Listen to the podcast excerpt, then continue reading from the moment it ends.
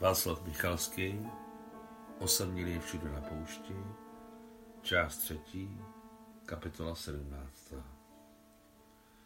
Tak už je konečně ten dlouhý den pryč. S potěšením přemýšlela Maria, když si dělala pohodlí na široké posteli. S radostí vnímala vůni čistého jemného prádla a cítila svěží noční vítr, který lehce proklouzával přes moskytiéru v otevřeném okně. Větřík lehtivě běžel po bílém batistovém roztyradle, pod kterým se v temnotě plasticky rýsovaly křivky jejího těla. Vlídně se plížil ke tváři a vlasům, které měla rozložené na polštáři. Maria byla tak unavená, že neměla ani sílu zaplést do copu. Tak skončil den plný nebezpečných událostí, radostných setkání, vážných rozhovorů i prázdného tlachání. Když se loučila s Nikol, byla přesvědčená, že jakmile se dostane do postele, tak v mžiku usne, ale to se nestalo. Spát se jí chtělo pekelně, ale v hlavě se stále promítaly obrázky uplynulého dne. Úryvky cizích řečí, kousky jejich odpovědí, zpravidla ne těch nejlepších. Tu se najednou objevila tvář ruměné rusovlasé Klódinci s její bělosnou šíjí, tu nehybné vlčí oči generálního guvernéra, pak hysterická Nikol s jejími stereotypními vrtochy a náhlými změnami nálad, pak zase odulá postarší tvář doktora Françoise, tvář, která se najednou vyhladila a omládla, když se rozhovor dotkl výuky jazyků. Mimochodem, kde má svou rezavou koženou brašnu, se kterou se dříve nikdy naučil? Zamyslela se Marie. Brašnu měla před očima téměř půl hodiny, do úplného otupení. Stěží se osvobodila od dotěrného vidění, ale to jen tehdy, když se donutila přepnout na úvahy o Tuarezích. Jak je teď těm chudáčkům v chládku? Zalitovala Mary upřímně bandity a najednou se zpamatovala. A kdyby tě Tuaregové chytili, kdyby tě lovili, byla bys teď, miláčku, na dně černé jámy a neležela bys na batistových prostěradlech. Ano, ano, na dně černé jámy, ze které by se mohla těšit hvězdami jako ze studny. Zajatky některé jsou určeny pro harém, nejdříve umístí do podmínek horších, než má dobytek. Naženou jim takový strach a podrobí takovému mučení, že se zajatkyně začínají, to, že zajatkyně začínají toužit po harému jako po ráji na zemi a po svém budoucím pánovi jako o jediném možném dobrodinci a zachránci před všemi propracovanými posměchy, kterým je vystavovali speciálně sluhové. Například je spouštili do jámy k nešťastným hladovým šakalům v železných klecích, od kterých to hrozně páchlo a kteří celou dobu štěkali, vyli a plakali, nebo se jen pokoušeli kousnout přes mříže prostrkávajíce ze všech sil své ostré, ohavné mordy až téměř k týraným. Ty proklaté šakaly tam mohli zanechat klidně na celou noc nebo celý den. Takže zajatkyně si stěží z tohoto sousedství uchovali zdravý úsudek. O podobných hnusných vtipech s budoucími konkubínami jí vyprávěl ještě doktor François během jejich pochodu na Saharu. Takže z bandity žádná lítost rozhodla se Maria. Oči si přivykly na ní. A Maria, neza, a Maria začala skvěle rozlišovat, jak v dřevěné pelesti postele vyřezanou z navedně majestátní hlavu lva, tak rtuňovitě se blízkající, téměř tekoucí mramorovou podlahu na těch místech, kde na ní padal z okna měsíční svět. I vysoké bílé stěny místností, nápadně se odlišující od černých svislých stěn jámy, na jejímž dně si před minutou představovala sama sebe. Daleko v hloubi domu, v obývacím pokoji, s kohovým šelestem sypající se mencí, odbyla první hodina nového dne, ale spánek nepřicházel. Z černé předharémové jámy, kam mohla spadnout, ale sláva bohu nespadla, se jí představa náhle přemístila na francouzsko-ruský bál ve velkém pařížském sále Metropol, který se udál na samém počátku roku 1928. Blízkali se na něm významné postavy ruské diaspory, i mnozí vážení francouzi, nebo jen zámožní lidé, jak rusové, tak francouzi, kteří pro sebe považovali za nutné být tam a kupující si vstupenky za peníze, které měly podle záměru pořadatelů kompenzovat aspoň část nákladů. V té době o pařížské společnosti nebylo možné říci mnoho povolaných, málo vyvolených. Miláčků osudu bylo více než dost. Někteří z nich zůstali za zdmi francouzsko-ruského bálu. Například Maria Cvětajevová, kterou ignorovali díky manželovi Čekistovi. Ignorovali ji vědomě a krutě. Pro domácí francouze tento první společný báz Rusy neměl samozřejmě takový význam, jako měl pro Rusy, kteří byli ponížení, prakticky bezprávní, zpravidla nebohatí, ba téměř chudí, přinucení vžívat se s těžkým srdcem do cizího života a přemáhající hrdost. Lidé, které velkou měrou spojovali jen jazyk, největší základ ruské národní bezpečnosti a nedotknutelnosti, ruské duchovnosti, ruské víry, naděje a lásky. Nenáhodou v ruském středu, ať už v Paříži, Berlíně, Harbinu nebo New Yorku, stáli výjimečně vysoko spisovatelé a básníci, chranitelé ruské řeči, například Vladimír Chodas, Vladislav Chodasevič, to i napsal. Jsou malí lidé, naším úkolem je ochraňovat ruský jazyk.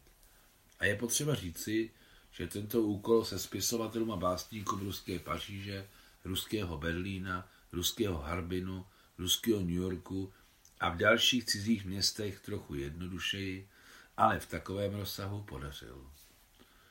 Povedlo se dokonce i tam, kde nebyli spisovatelé ani básníci, ale jen ruští lidé, takzvaní nositelé jazyka, kteří ho nesli skrz roky, které ztratili a útrapy, úspěchy a výdobytky ne jako kříž, ale jako pokladnici, jako živou duši své velké, neúspěšné vlasti, svého velikého národa, kterému z nějakého důvodu nerozumí jiné národy, pro které je záhadný a témný. Proč? Jak psal Gogol, Rusko, kam kráčíš, odpověz, neodpoví. Rusko mlčí a Němci nevědí. Jen náš svobodný čtenář, který celé 20. století, jak manou nebeskou, krmil svou duši klasiky, si dávno všiml, že cestu letící ruské trojice, se kterou Google srovnává Rusko, neukazuje nikdo jiný než zkušený podvodník Čičikov. Všiml si, a jaký to má smysl.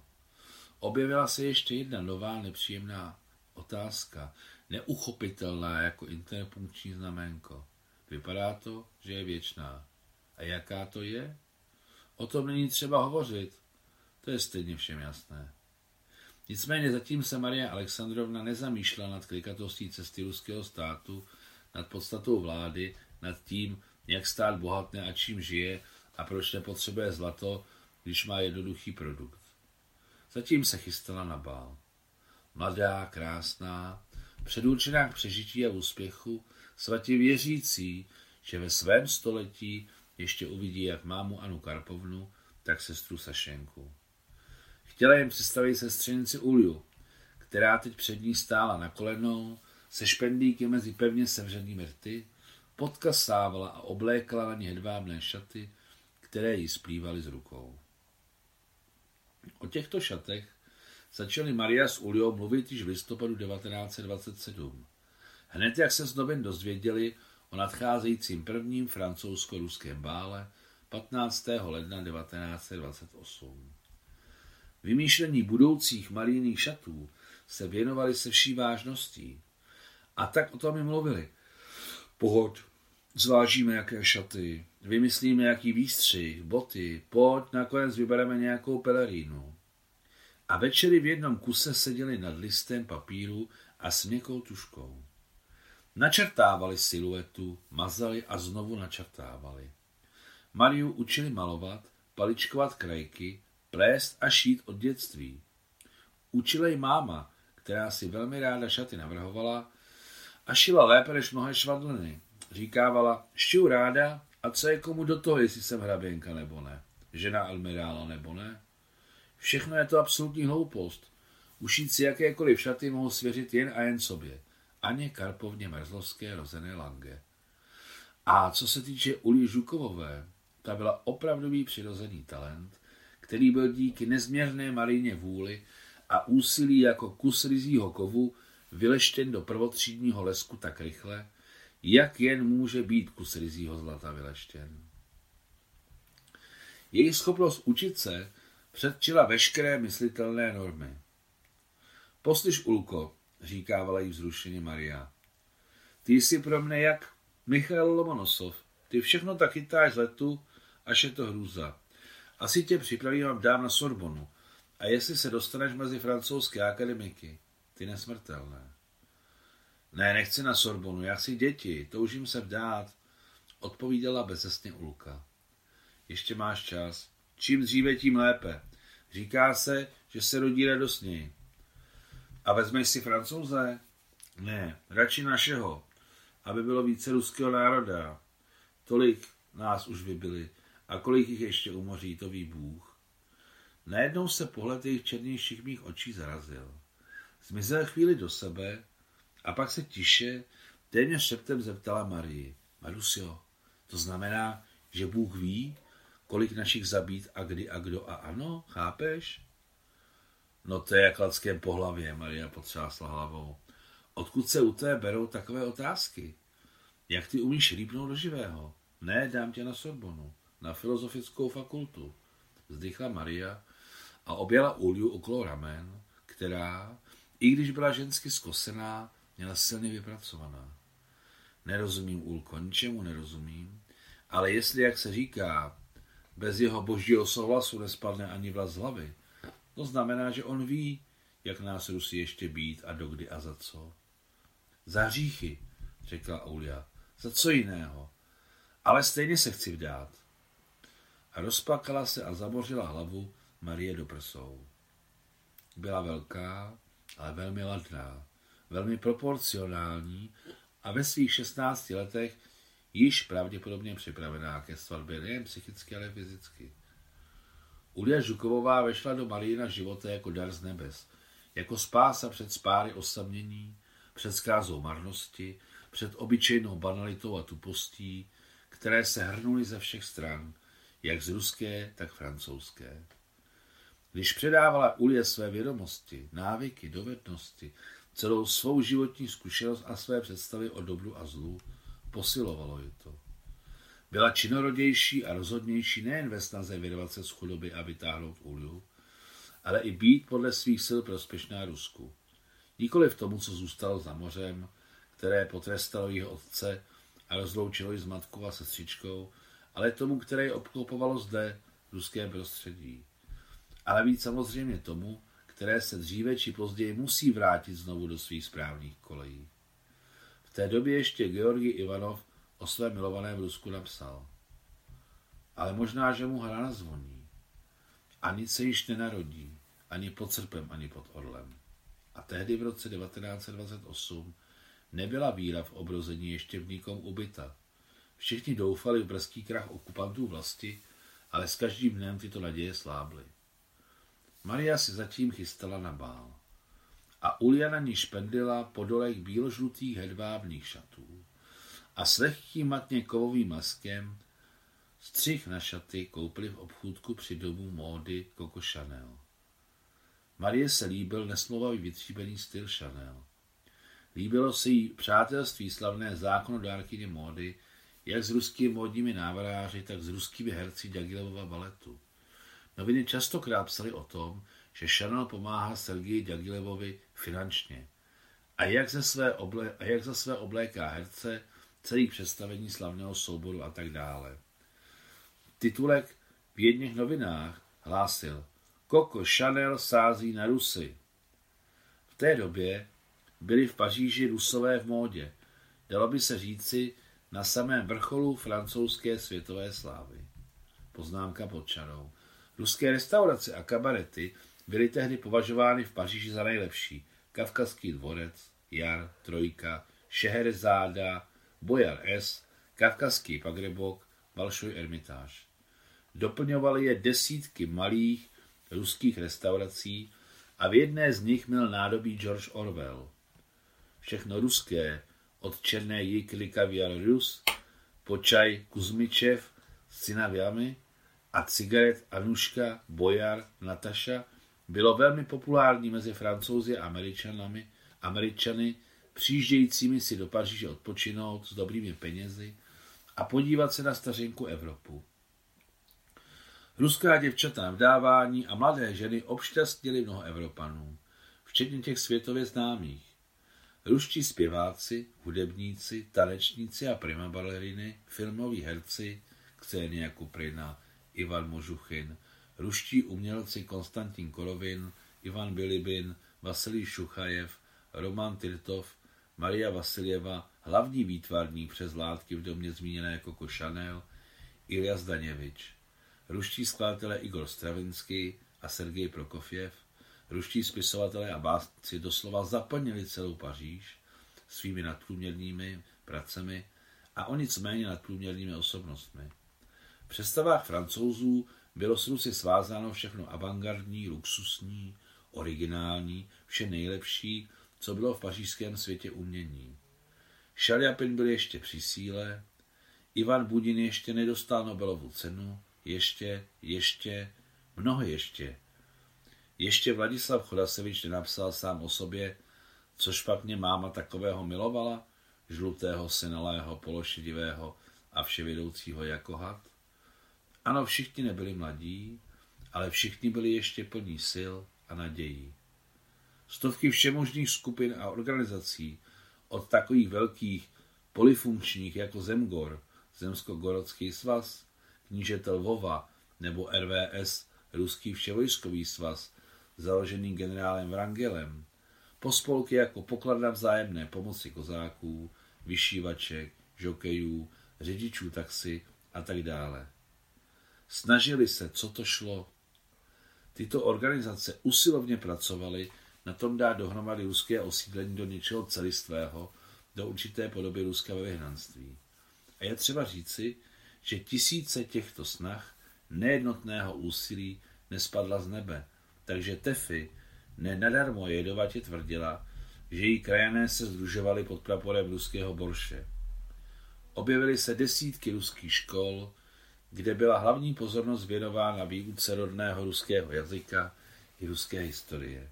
V Biankuru dokonce vznikl Ruský obchodní institut pro vzdělávání Rusů z praxí ve výrobě v továrně Renault. Mimo jiné, Maria Alexandrovna úspěšně zakončila tento institut ještě předtím, než se s továrnou rozloučila.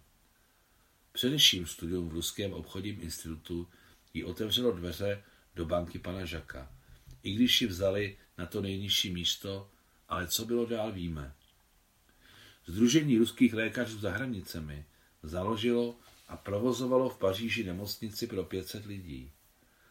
Na Sorboně pracovali desítky ruských vědců, jak v exaktních, tak v humanitních vědách. Přitom mnozí z nich zaujímali ve svých oborech velmi viditelné postavení. Existovaly ruské noviny a vydavatelství, fungovala francouzsko-ruská univerzita, jejíž diplomy se vyrovnávaly francouzským, jejíž zakladatelé hleděli do budoucna. Byla založena pro přípravu mladých kádrů k veřejné činnosti ve vlasti. Dále fungovaly Pravoslavní bohoslovecký institut, Ruská národní univerzita, něco podobného večerní škole. Ruský polytechnický institut, Ruská konzervatoř SV Rachmaninova, která mimochodem zkvétá do dnešních dnů. V naději na lepší budoucnost založil generál ruského generálního štábu dokonce vojenské kurzy. Pravda, francouzi mu nedovolili vydávat diplomy. V roce 1861 byl v Paříži na Rue d'Arou postaven pravoslavný chrám Alexandra Nevského.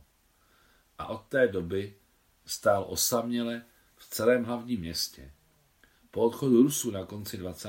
let v 15., 16. a 5. rajonu hlavního města a dokonce i na jeho předměstích se začaly živelně stavět pravoslavné chrámy. K roku 1930 měl metropolita Jevlogy, hlava ruské církve ve vyhnanství, v Evropě již sto farností. Podrobněji se o ruských organizacích v Paříži můžete dočíst v mnoha memoárech a knihách o ruské diaspoře, ale, nech, ale chtělo by to hlavně zmínit znamenitou práci francouzské profesorky Ellen Megaldo Rusové v Paříži 1919 až 1939. Šaty si Maria a Ulia navrhli a ušili podle módy. Rovné, mírně pod kolena, bez rukávů, ale s dostatečně širokými průramky, aby se nezařzávaly do obnažených ramen a s hlubokým oválným výstřihem. Koupili drahé boty, světle hnědé lodičky, s úzkými, ale nedlouhými špičkami, rovným podpadkem, tenkými řemínky a malými poniklovanými přeskami. Punčochy, které byly vyrobeny z perské nitě, vybrali v tělové barvě. Pásek si udělali v továrně. Vzali obyčejný řetěz z nějaké lehké duté slitiny s poměrně velkými články, šli do galvanovny a požádali kolegy, aby jim ho poniklovali. Nechali si poniklovat ohromnou 15 cm dlouhou jehlici do vlasů, která byla sice lehká, ale na pohled velmi masivní. Na několika místech nenápadně připevnili řetěz k šatům. Na první pohled ho měli leda byly uvázaný úhlopříčně na bocích na úzel tak, že si jeho konce pohupovali až k okraji šatů. Nosit řetězí místo opasku tehdy ještě nikoho nenapadlo, ale Uliu ano. Neméně důležitou ozdobou Mariny toalety byly dvě luxusní perlové šňůrky se sponkou. Jedna krátká okolo krku a druhá dlouhá kousek pod pás na dotek s opaskem. Tento perlový náhrdelník je samostatná historie, která si zaslouží, když už ne podrobný, tak aspoň zběžný popis. Zkrátka, to bylo tak. Ulia hledala perly po celé Paříži a po celém ruském Biankůru, ale nic vhodného nemohla najít, nebo byly perly díky stáří bez lesku, nebo si řekli takovou cenu, že nebylo dále o čem hovořit. Ale je nutné poznamenat, že tehdy, na podzim 1927, díky snaze a úsilí sestřenice Marii, se Ulia vyučila na řidiče automobilu, dostala řidičský průkaz a v listopadu jí dokonce svěřili odvést první limuzínu do marsejského přístavu. Tam mi dobří lidé poradili, aby si počkala na nákladní loď z Kolomba, která připlouvá večer. Od námořníka z této lodi koupila překrásné, živé, zářící cejlonské perly. Zkrátka to nebyly perly, ale něco nádherného. Přivezla je do Paříže, zašli ke klenotníkovi a za deset velkých perel objednali náhrdelník. Když si klenotník vybírá u uli svůj honorář, třásli se mu ruce a stále opakoval O opalescentia, o opalescentia. Poté opalescentia z opál a latinského essentia, přípony označující jemné působení, rozptýlení světla kalným prostředím, podmíněného optickou různorodostí. Poté objasnil sestřenicím význam slova, které pronesl. Čarovná kapalnost, hra světla a stínu, třepotání lesku a matu, náhlá hra barev ze sluneční na měsíční, tak to je opalescentia. Řekl, že takové perly bývají jen na Ceylonu a toto jsou čerstvé, nedávno ulovené perly. Ano, řekla Ulia, aniž nula brvou. Koupila jsem je v Kolombu. Klenotník se zajímal, za jakou cenu. A Maria i hned řekla sedmkrát vyšší cenu, než Ulia zaplatila. Klenotník konstatoval, že to není drahé a řekl, že by mohl odebírat celý takových perel za cenu jeden a půlkrát vyšší než tu, co řekla Maria. Popřemýšlíme, řekla důvtipně Ulia. Šlo by nám z těch perel udělat ještě náušnice? Dobře, udělám je, souhlasil klenotník. Ale v tom případě mi doplatíte trochu peněz za stříbrné zámečky. Připlatili si, aniž by litovali. Vždyť ten den se zrodil jejich perlový biznis.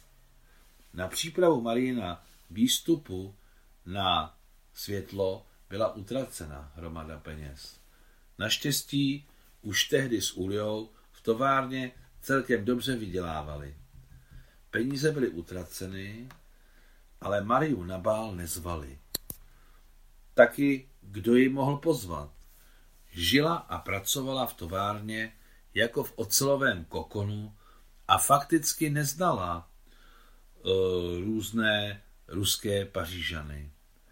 A francouzi, kteří s ní pracovali, byli lidé úplně jiného inženýrského, za, technického zaměření, uh, pro ní nezajímavého. Známé mezi ruskou aristokracií, mezi umělci a podnikateli neměla a mít nemohla, poněvadž byla tak zaneprázdněna prací v továrně, že nikam nechodila. Ano, začala vydělávat slušné peníze, ale chtěla vydělávat mnohem víc, jelikož zjistila, že peníze určují stupeň svobody. Chtěla prostor a v první řadě známosti v ruské diaspoře.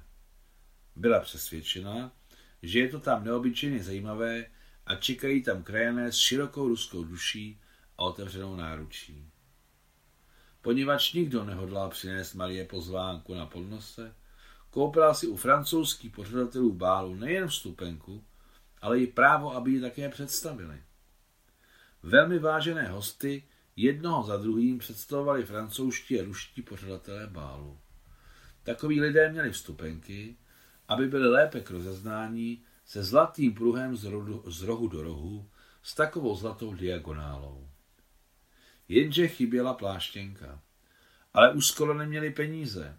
Taky udělali z ulina cikánské, uliny cikánské šály a olemovali stejnými poniklovanými řetězy, ze kterých vyrobili pásek. Povedlo se jim to náhodně, ale stylově velmi přesvědčivě. Vlasy učesali hladce podle módy, aby se hlava zdála malá. Do uzlu z vlasů na zátilku vetkli velkou poniklovanou jehlici, která trčela vysoko nahoru. Klenotník udělala znamenité náušnice a náhrdelník. Všechno byla skvělá, poctivá a prvotřídní řemeslná práce. Ale podařilo se jim ještě jeden detail, který zastíňoval všechno. Ulia přivezla Mariu k přednímu příjezdu sálu Metropol v nové luxusní limuzíně Renault s blízkajícím se černým lakem. Již ráno Ulia vyvezla automobil z brány továrny, aby ho odvezla do marsejského přístavu. Pak přečkali do večera a vyrazili. Přijeli dříve a potom čekali v postranní uličce, ze které bylo dobře vidět jasně osvětlené dveře metropolu. Čekali, dokud se nezačali sjíždět hosté. Rusové přicházeli pěšky nebo přijížděli taxíkem. Francouzi většinou svými auty a někteří taxíkem.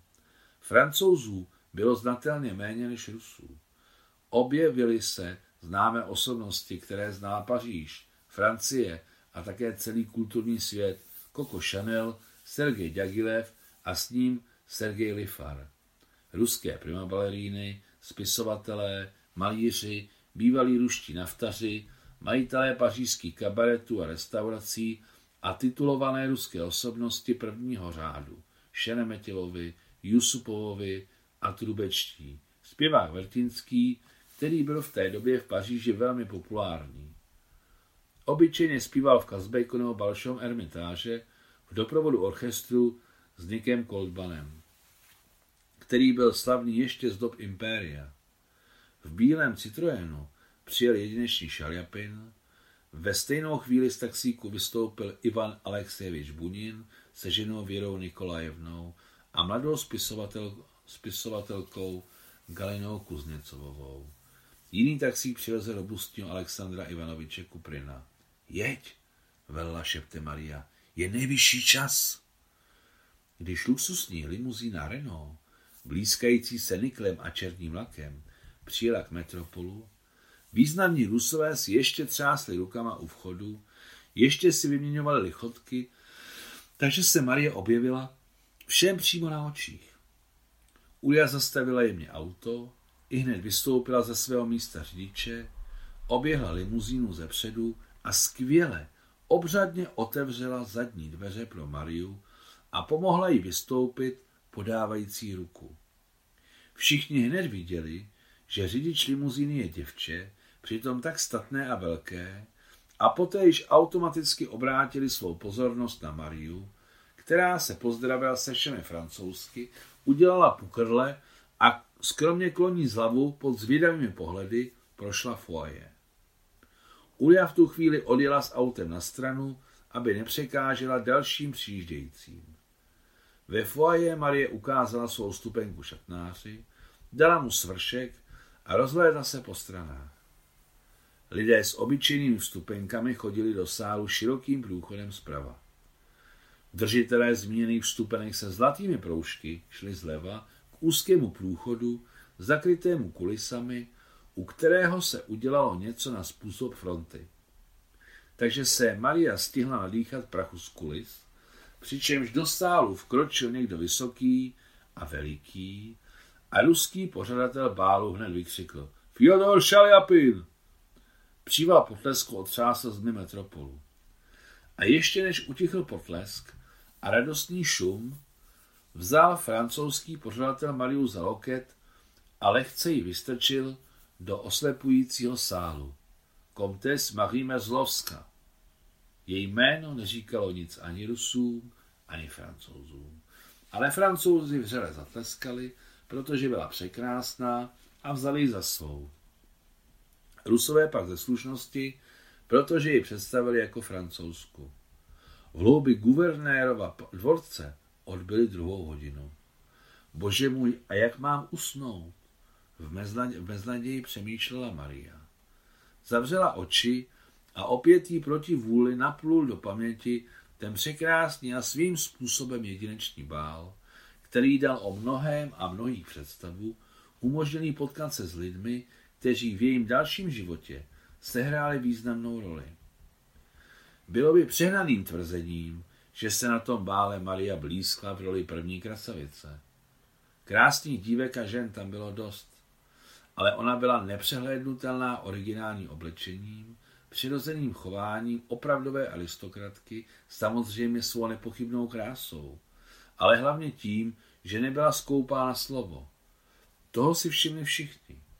Mnoho Rusů její ostrovky postrčil k tomu, aby jí udělali první krok naproti jako sobě rovné. Například, když se jí 63-letá stále ještě pichlavá paní Gipus poté, co sundala Lorňon, jedovatě francouzsky zeptala. A co děláte, kromě toho, že chodíte na tancovačky a po večercích, hraběnko? Odpověděla také francouzsky. Dělám tanky. Něco jako boty se silnou podrážkou na léto? Ne, ocelové tanky na pásech, které střílejí. Jsem aplikovaný matematika, pracuje jako inženýr v továrně Renault. O, Dmitry, to je milé, obrátila se madame Gipus na muže rusky a mírně ztracená nenašla či Mariu ještě obšťastnit. Obecně řečeno, situace byla zelektrizována a nervózní, hlavně kvůli naježenosti Rusů. Potlačená důstojnost, uražená ješitnost a pícha bezmocné chudoby do sebe narážely, až se zdálo, že vzduchem létají jiskry. Bylo málo těch, kteří se chovali bez naparování, klidně a bez okolků, jak to zpravidla dělají lidé buď velmi bohatí, nebo lidé velmi významní. Zinaida Nikolajevna Gipus dovedla Mariu k Puškinově pravnučce, hraběnce Anastasii de Torby. Hrabenka Anastasia de Torby žila trvale v Londýně, se nyní objevila v Paříži. Jsem, jste tu nejkrásnější, řekla Marie, sama ještě mladě vypadající a velmi krásná hraběnka Anastasia. Ne, odpověděla jí Maria oblíbeným citátem svojí mámy Anny Karpovny. Nejsem první, jsem druhá, ale prvních je hodně.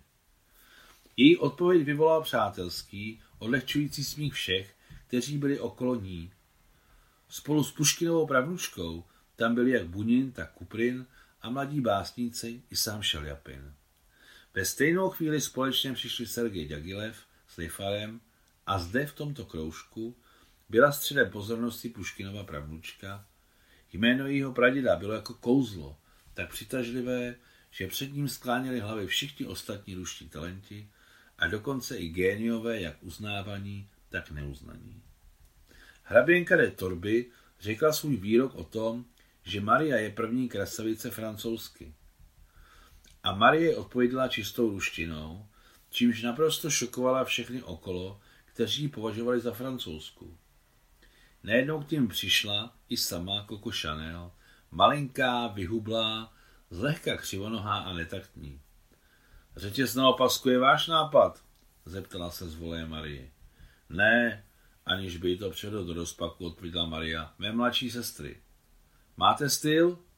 Prohlížející Mariu od hlavy až k patě jako předmět a hýbají s velkým nosem, rozhodla Chanel. U francouzsky je to velmi neobvyklé, vím to podle sebe. Děkuji, jsem Ruska. Ale šaty jsou z vašeho materiálu. Vidím, mám rusavý tvarníka. Šla dál Coco Chanel, aniž by se ohlédla. Jejich mimovolného rozhovoru si stihli všimnout novináři. V jedných známých pařížských novinách se v reportáži z prvního francouzsko-ruského bálu objevila fotografie s nápisem Coco Chanel schvaluje extravagantní šaty ruské hraběnky Marie Merzlovska. To stačilo, kromě jiného, i na přesun Marie z továrny na tanky do světa módy a také na její účast v soutěži krásy. V každém případě si mnoho Rusů a Francouzů Mariu zapamatovalo, hlavně díky této fotografii. Ještě jeden zajímavý rozhovor na bále zaslechla. Nějaké dvě stařenky v šedivých loknách hovořili tiše mezi sebou, no prostě drbali. Marii si nevšímali, domnívali se, že je francouzska. Něco vám řeknu, Mario Petrovno. Vím přesně, že Karenský rozhodl a dal z tajných fondů 2 miliony ve zlatě, aby zachránili dcera s rodinou. Dostali za kordon. Dala se dohromady skupina důstojníků, peníze dostali přes Voronoviče. No a co dál? Dál? Co všechno víte? Propili to a rozfofrovali. Dva miliony nelze propít. No tak je rozfrcali, nebo si někdo pořádně kousnul. Podívejte se na ruský důstojnický sbor. Armáda se rozložila od spora nahoru. V tom je náš problém. Ale co armáda? Všichni jsou dobráci, miláčku. Mimochodem víte, že když jsem se v 25. tady v Paříži jsme se pokoušeli založit ruskou vládu v exilu, tak se v ní objevilo stejné procento židů jako ve vládě Lenina Trockého? Nechceme si vládnout sami, nemůžeme žít bez cizinců. Vím, slyšela jsem, že si za to můžeme sami. Sami v sobě musíme hledat kořen zla. Tento rozhovor stařenek překoná Marijiny představy a zapamatovala si ho na celý život. Nejen zapamatovala, ale vzpomínala na něj často a udělala si pro sebe závěr, že nikdy nevstoupí do žádného spolku, strany, skupiny nebo svazu. Ve prospěch Ruska bude pracovat na vlastní pěst, aby bylo kde žádat a nebylo na koho nadávat. Maria odešla domů s plnou kabelkou jak ruských, tak francouzských vizitek. Během tance šla na dračku, ale svého prince stejně nepotkala. Za to svého osudového potkala Ulia Žukovová. Hodiny v obývacím pokoji guvernérského paláce odbyly čtvrtou. V tu dobu již Maria spala. Poznámka pod čarou k rozhovoru dvou stařenek. Fakta z rozhovoru stařenek nejsou pustým výmyslem, ale mají historický základ. Nestou pro čtenáře existuje řada literárně historických zdrojů. Konec 17. kapitoly.